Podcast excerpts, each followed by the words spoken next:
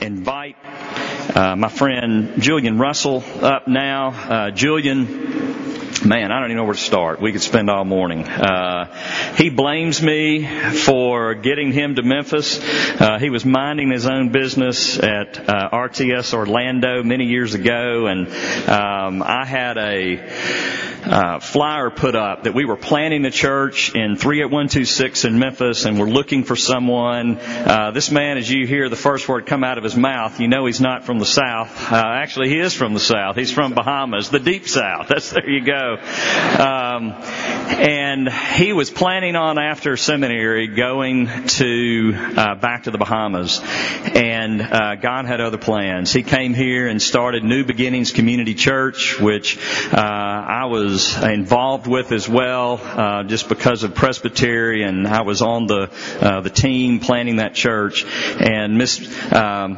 Betty, both of our, our Bettys, uh, and a lot of others in this body, and Brainerd, the Olivers. Um, I know I'm going to forget a number of people, but uh, the Gilchrist um, were part of that church from the beginning, and um, and by God's providence, uh, I was so jealous of Julian going to to do that work and following with him.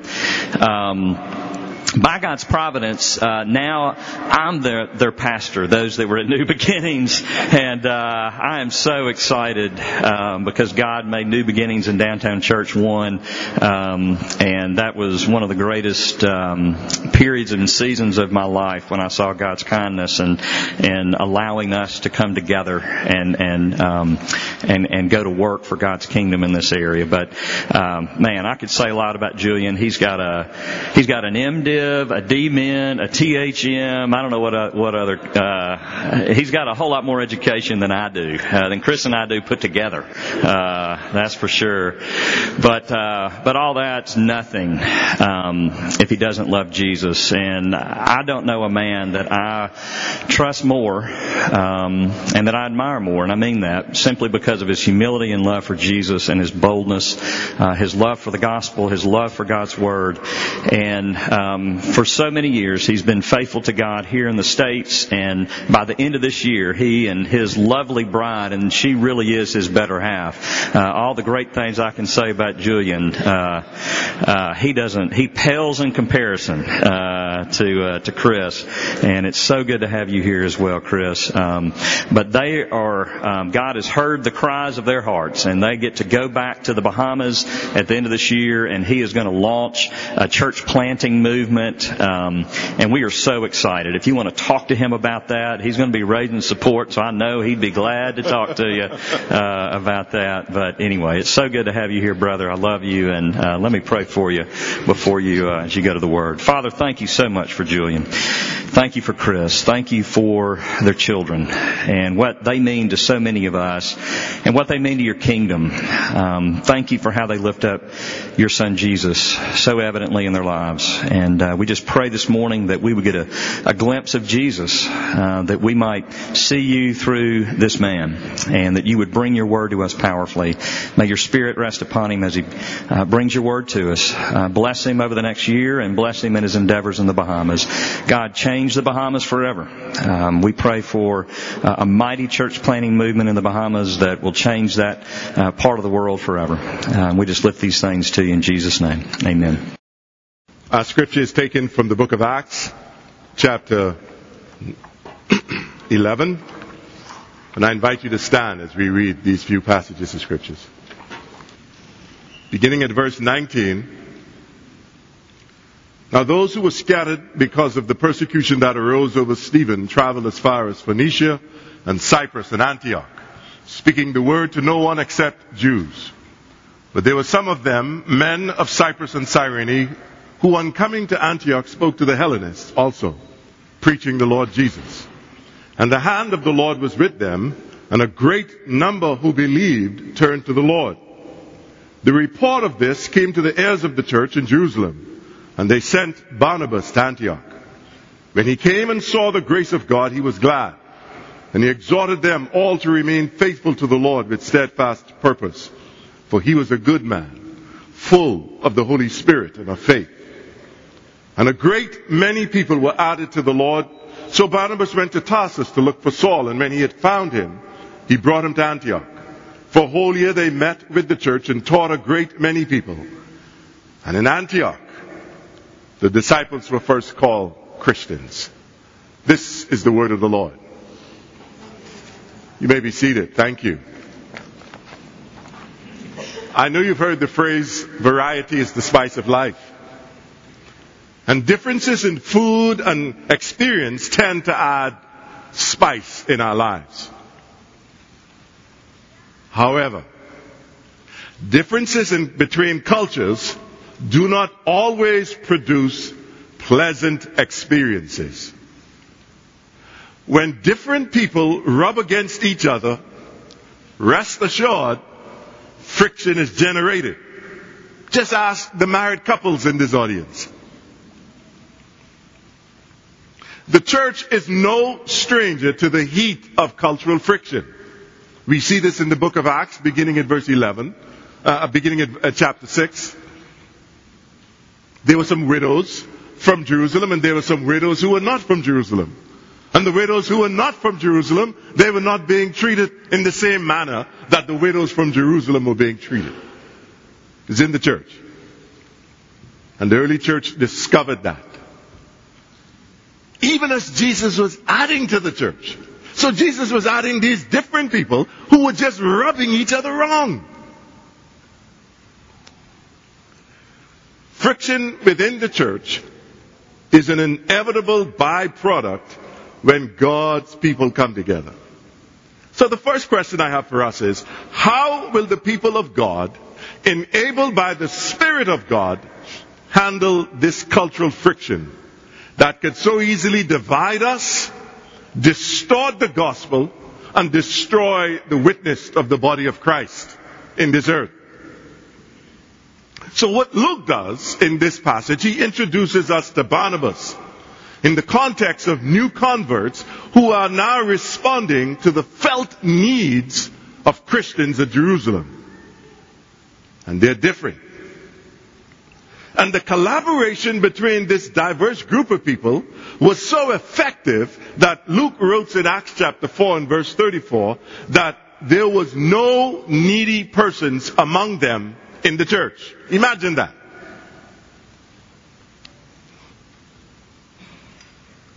The church had much respect for Barnabas, for his character, for his cross-cultural intelligence, and his innate abilities in leading the church in its kingdom expansion, not only geographically, but spiritually as well. And so here's the big idea I want us to figure, I want us to reach today.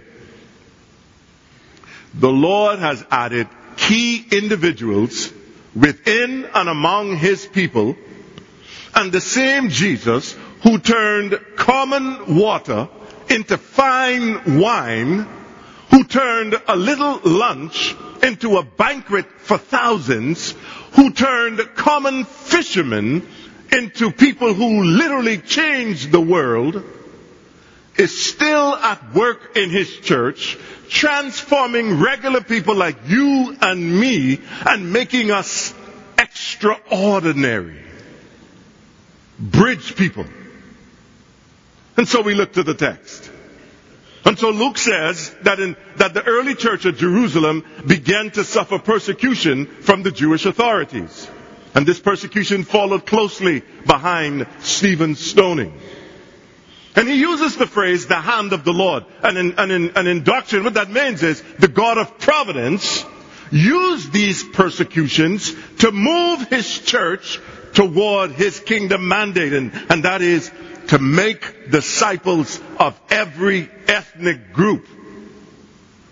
And so it appears as if the devil is winning. It appears as if things are going wrong, but the truth is, the God of providence is constantly moving everything for his wise purposes.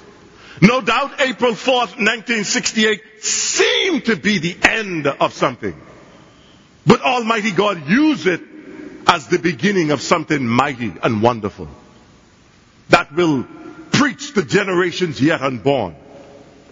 And so those who were being persecuted proclaimed their faith in every town and city where they traveled. And as a result of their witness, many believed the Gospels and they turned from serving idols and became converts to the Christian faith. One such place was Antioch. This was a city about 300 miles north of Jerusalem. By the time of Christ, it was a very diverse city. It was a melting pot of Western and Eastern cultures where Greek and Roman uh, traditions mingled with Semitic or Jewish and, and Arabic and Persian influences. It's, it's a bunch of folk. It's people from the South and Republicans and Democrats and people from the North and folks from the Middle East and folks from all over the world living in one place, doing their own things together.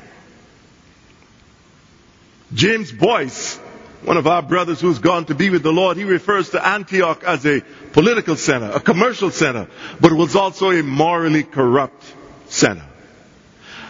Antioch was so well known for its wickedness that one Roman senator used the phrase as he described the cultural degradation that was occurring in Rome. He said, the Orontes River in Antioch is now flowing into the Tiber River in Rome. In essence, the influence of the folk at Antioch is impacting the people of Rome. Heathenism, in its most vulgar and debasing forms, dominated the life of the people at Antioch. And this is what James Kaufman says. Yet, the sovereign Lord worked mightily among these pagans and so through the faithful witness of these ordinary Jewish men and women, many Gentiles in Antioch became Christian converts. And now you've gotta remember, Gentiles are folk who, who ate food with blood in it. Gentiles are folk who did things you just, you just couldn't imagine. They were, they were those people. They had no rules, they had no scruples. They lived by any means necessary. They and Jews never, never met. They had absolutely nothing in common. And now the gospel is there and people are giving their lives to Christ. And strangely enough, the church at Antioch became a vibrant, multi-ethnic congregation that demonstrated levels of Christian transformation that radically impacted the entire region.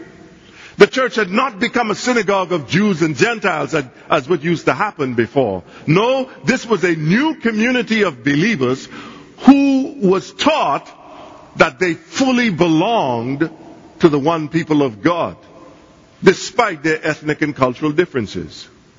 And so Griffith Thomas notes that we cannot fully realize today the revolutionary change it was to Jewish Christians to see the gospel extending to the Gentiles. You, you, can't, you can't fathom that. Christopher Wright, one of my favorite authors, he wrote a book called The Mission of God. He says, he comments that the powerful message that brought hope and joy to diverse Gentile communities brought shock and anger to some of Paul's fellow Jews. And so the Jews weren't excited that these pagan Gentiles in Antioch were coming to know Jesus. And I'm not talking about the Jews who were practicing Jews. I'm talking about the Jews who had professed faith in the Lord Jesus Christ. They weren't excited. They weren't going, hallelujah, praise God, look what's God doing, look what God's doing over there. They were saying, oy vey. Oh God, what's gonna happen? Earlier, the, uh, we saw in Acts chapter 8, the Samaritans are being converted. And then in chapter 9, Peter is visiting Cornelius, this Roman centurion. And now in chapter 11, Guess who's coming to dinner? These Jewish Christians can't deal with this.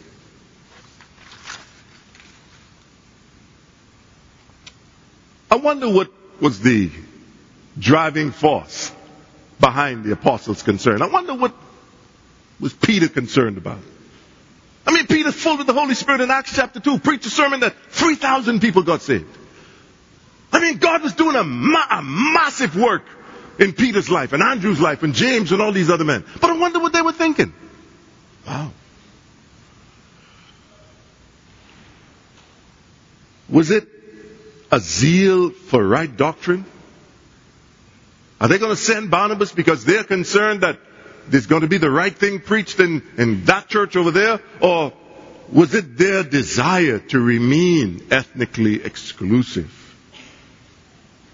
There's a brother in the PCA, um, Korean brother, his name is Duke Kwon. He speaks of people building churches for giraffes.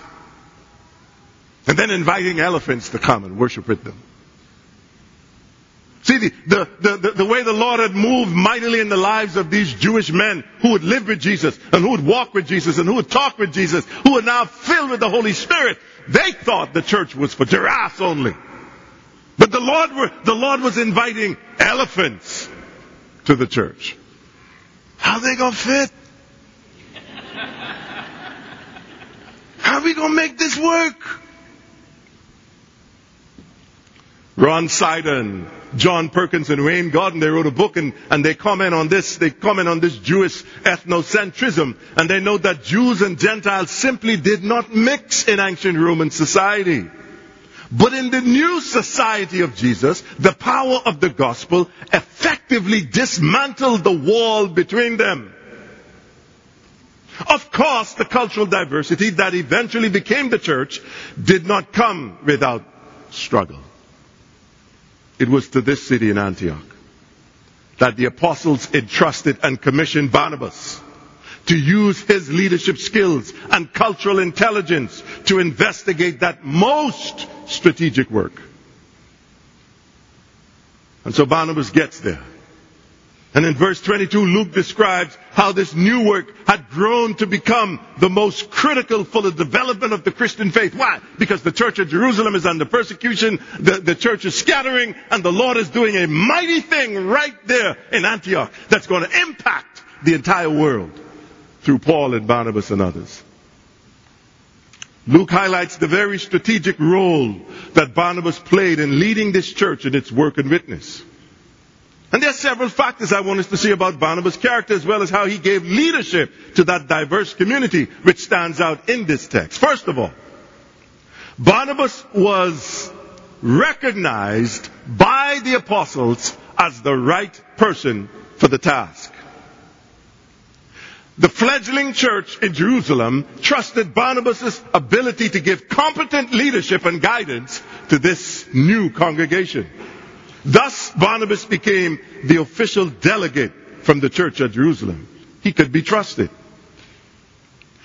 Who are the men and women in this church who could be trusted with taking the gospel of the Lord Jesus Christ into places that are uncomfortable?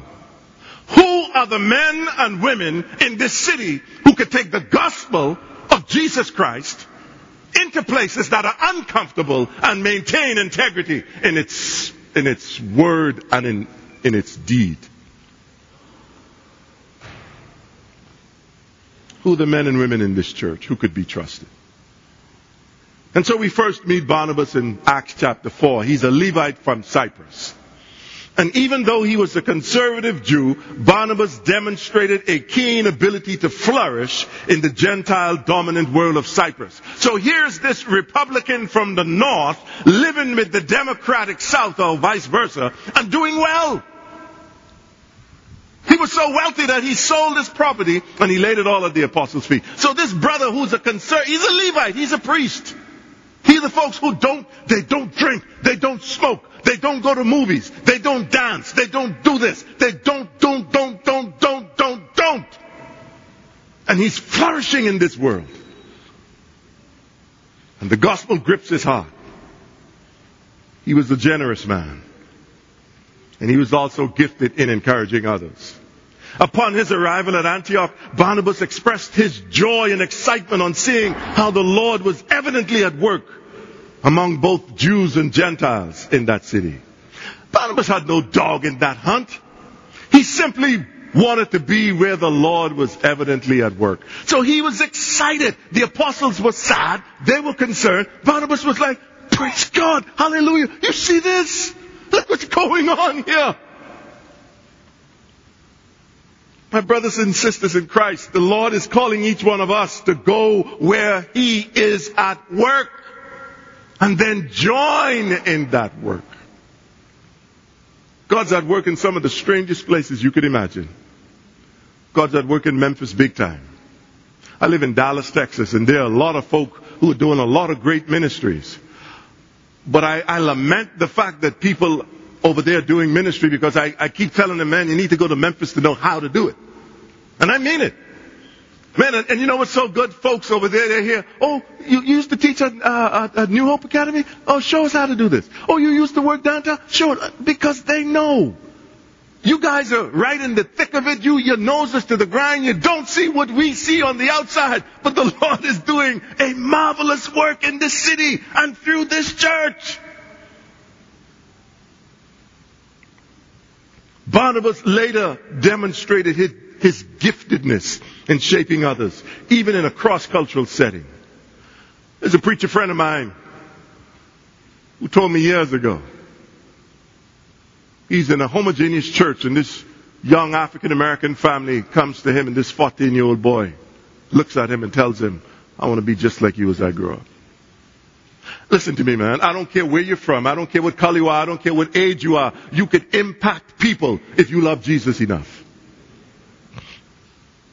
And so Barnabas shaped people even though they were pagans. And he was a conservative Levite. More importantly, Luke places the story of Barnabas immediately following the account of Peter's encounter with Cornelius. And so this time, they could have sent, you remember Peter, Peter was fasting and the Lord says, Peter, I want you to kill and eat. Peter said, Lord, you know, I don't eat those kind of food. He's full of the Spirit.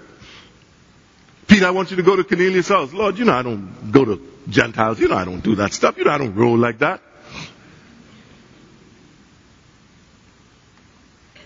And so they can't trust Peter to go. so they trust Barnabas. And, and they send Barnabas. You know, there's an East African parable called the monkey and the fish. That's how a lot of people do ministry. You know, the monkey's hanging on a limb, there's a typhoon coming. You know the typhoon is, high winds. I was here, I lived here when Hurricane Elvis came here. You remember, how many remember Hurricane Elvis? Oh yeah. But it's worse than Hurricane Elvis. I mean, high winds, rain and everything, and the monkey's hanging on a limb for dear life, and he looks in the water and there's a fish struggling. And the monkey, out of great risk to himself and out of great concern for the fish, he reached down into the water and picked the fish out. And he scurried to safety and, and put the fish on dry ground. And for a moment the monkey observed that the fish was ecstatic. So much so that eventually the fish went into a peaceful rest. And the monkey felt so good inside. The monkey said, Oh, yeah, I've done it again. Yeah. I got this. I know how to do this kind of ministry. I know how to minister to people who don't look like me. I got this. Man, the church is full of folk like that. But this isn't Barnabas, you see. Barnabas was filled with the Holy Spirit. Barnabas embraced the gospel wholeheartedly and was the product of a Holy Spirit led life. A life that is lived in total surrender to our Savior, the Lord Jesus Christ. You see, Barnabas understood that Almighty God, out of His deep love for us, divested of himself, ripped his heart out and sent it to this earth, an earth that he had made, that he did not corrupt. And he sent his only son, not as a gift, he literally threw him to us. Because a holy God had no ability to bridge the gap between himself and a sinful people. There was no hope for mankind. And so Almighty God sent Jesus, who took the blows, who lived perfectly, a man of sorrows and acquainted with grief. And he fed thousands, and he healed the sick, and he raised the dead, and his best friends abandoned him. And popular opinion went against him, and he was judged as a common thief. And he was beaten. He was scourged and he was hung on a cross. And you know why he did it?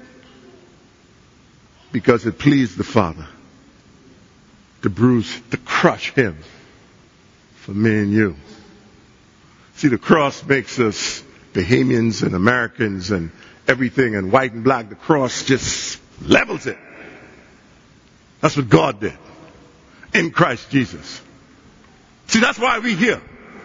It should have been us, but Christ did it. He took the blows. And not only the blows from the Romans, he took the blows from his Father. And he who knew no sin became sin for us, so that you and I could be made the righteousness of God in Christ Jesus. See, that's what Barnabas believed. And Barnabas believed it so much that he surrendered his entire life to that truth. Do you believe this? And if you believe this, have you surrendered your life to the gospel so much so that if God were to ask you to do the unthinkable, 22 years ago when my family and I left the Bahamas to go to seminary, 99.9% of everybody who knew me asked me, are you stupid? Are you crazy? What are you thinking? I'll, I'll give you a hint, friends. The guy who runs the country is somebody she and I knew from this height. So we, we leave a place where we could be big dogs and come to a place where we're just little puppies in a dog pound. And everybody asked us, y'all crazy? But what they didn't know was that 26 years ago, I told the Lord, if you get me out of this predicament, I'll do anything for you. And I meant it. 26 years ago, I was paralyzed from waist down. Broke, busted, disgusted. And the Lord healed me. Hallelujah. And he says, okay, your turn. God says, tiger it. Okay.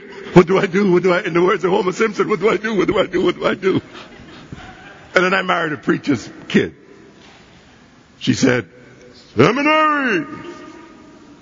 I came to Memphis after seminary and I told Richard publicly, there's no way an HE double hockey stick that I'll ever come to Memphis. I told him that. I said, okay, but the, I'll let my wife come and confirm that truth. Because she and I have the same mind. I know how she thinks. I'm an expert on women, you see. and so, brought my wife, and the rest is history. She saw Memphis, and she said, and, I, and you know, she can't, but she said, okay, God, I hear you call. Because God was talking to this fool, and I just wasn't listening. And I'll close the chapter on this, and let me say this. Memphis is home to my children, to our children. The best, one of the best things that ever happened to me in life is that the Lord afforded me the privilege of coming to Memphis and serving Him and His people. So I thank God for Memphis. Amen? So, on to the text. So Luke records that the Lord utilized Barnabas' gifts and ministry to greatly influence a phenomenal church growth at Antioch. So Barnabas is there and all of a sudden the church exploded. And Barnabas was wise enough to realize, hey, this is bigger than me. So he goes to Tarsus to look for Saul. And he invites Saul into the circle of leadership. Barnabas placed the needs of the church before his own advancement and self-gratification. Now remember, he was an official representative of the leadership of the church. He was probably one of the most significant figures in the early church. Yet this humble bridge person, confident of his gifts of encouragement, was willing to open this leadership to include Paul, who was highly trained. And so this, this church at Antioch had evidently experienced the power and the presence of the Holy Spirit. And this young body of Gentile converts, they now needed to be nurtured. This church at Antioch was a countercultural phenomenon. Therefore, its members needed to become equipped so that they could withstand the corrosive acids of a culture that did not and does not know Jesus. So you and I live in a world just like the world at Antioch. A world that is extremely hostile to Jesus and his agenda. Brothers and sisters in Christ, this task still requires the Holy Spirit who will fill men and women like you and me, who will become passionate about whatever the Lord's plans are for this city in extending His kingdom in this city, through this city to the ends of the earth. The Lord worked mightily at uh, Antioch. He worked so mightily that, that the onlookers said, man, they gotta be disciples.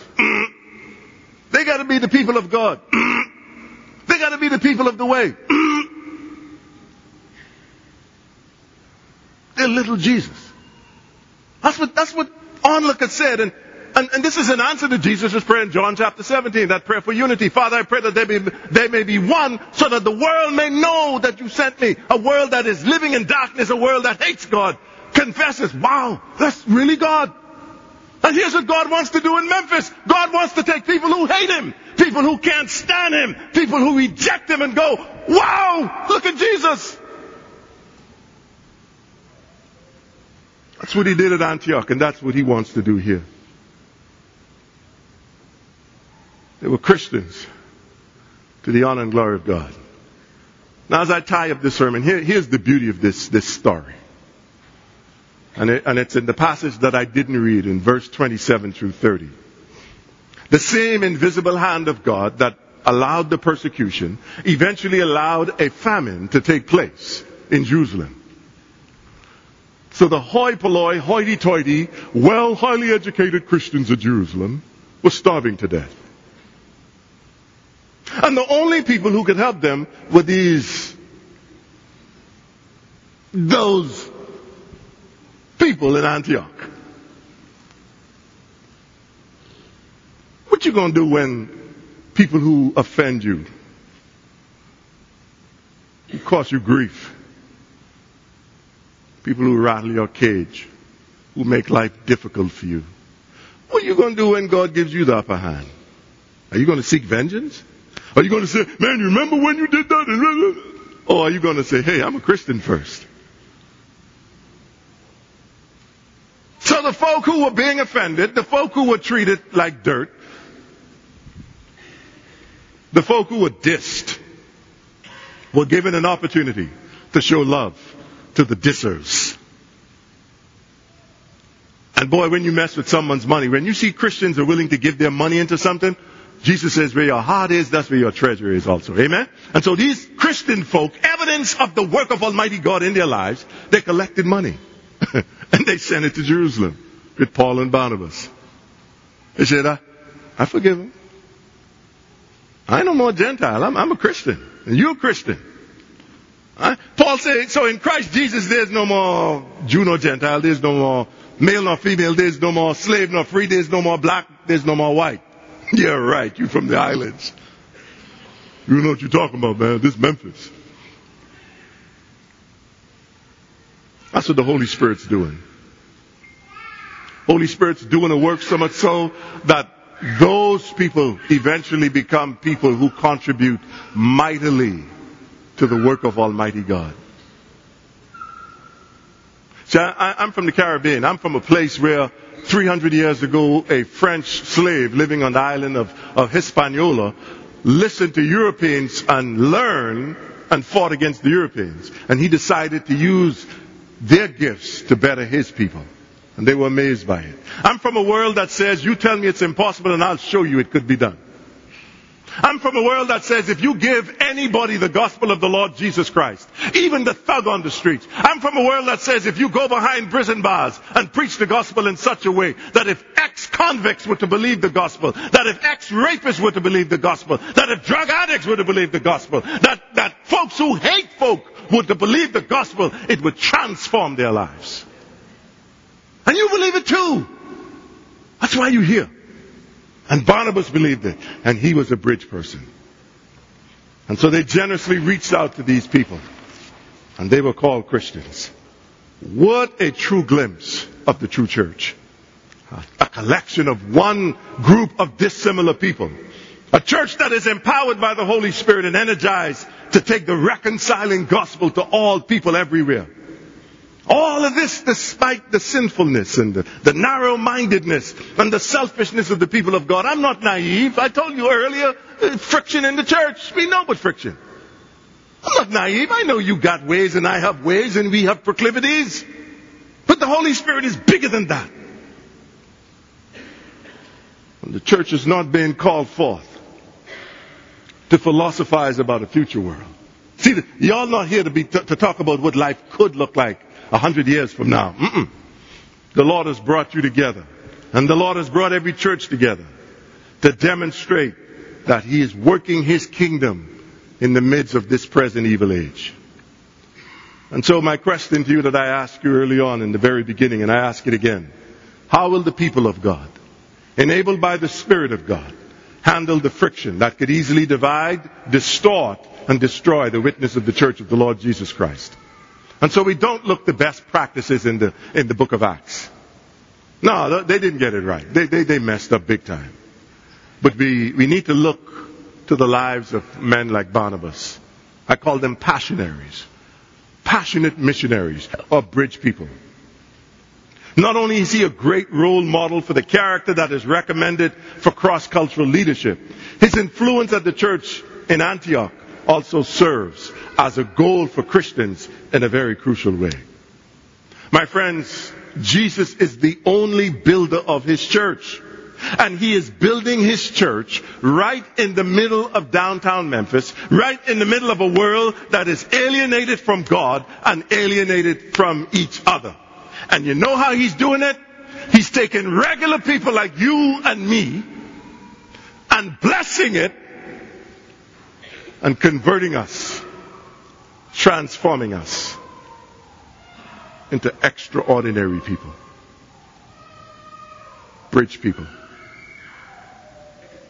May you bow to the work of the Lord in your life.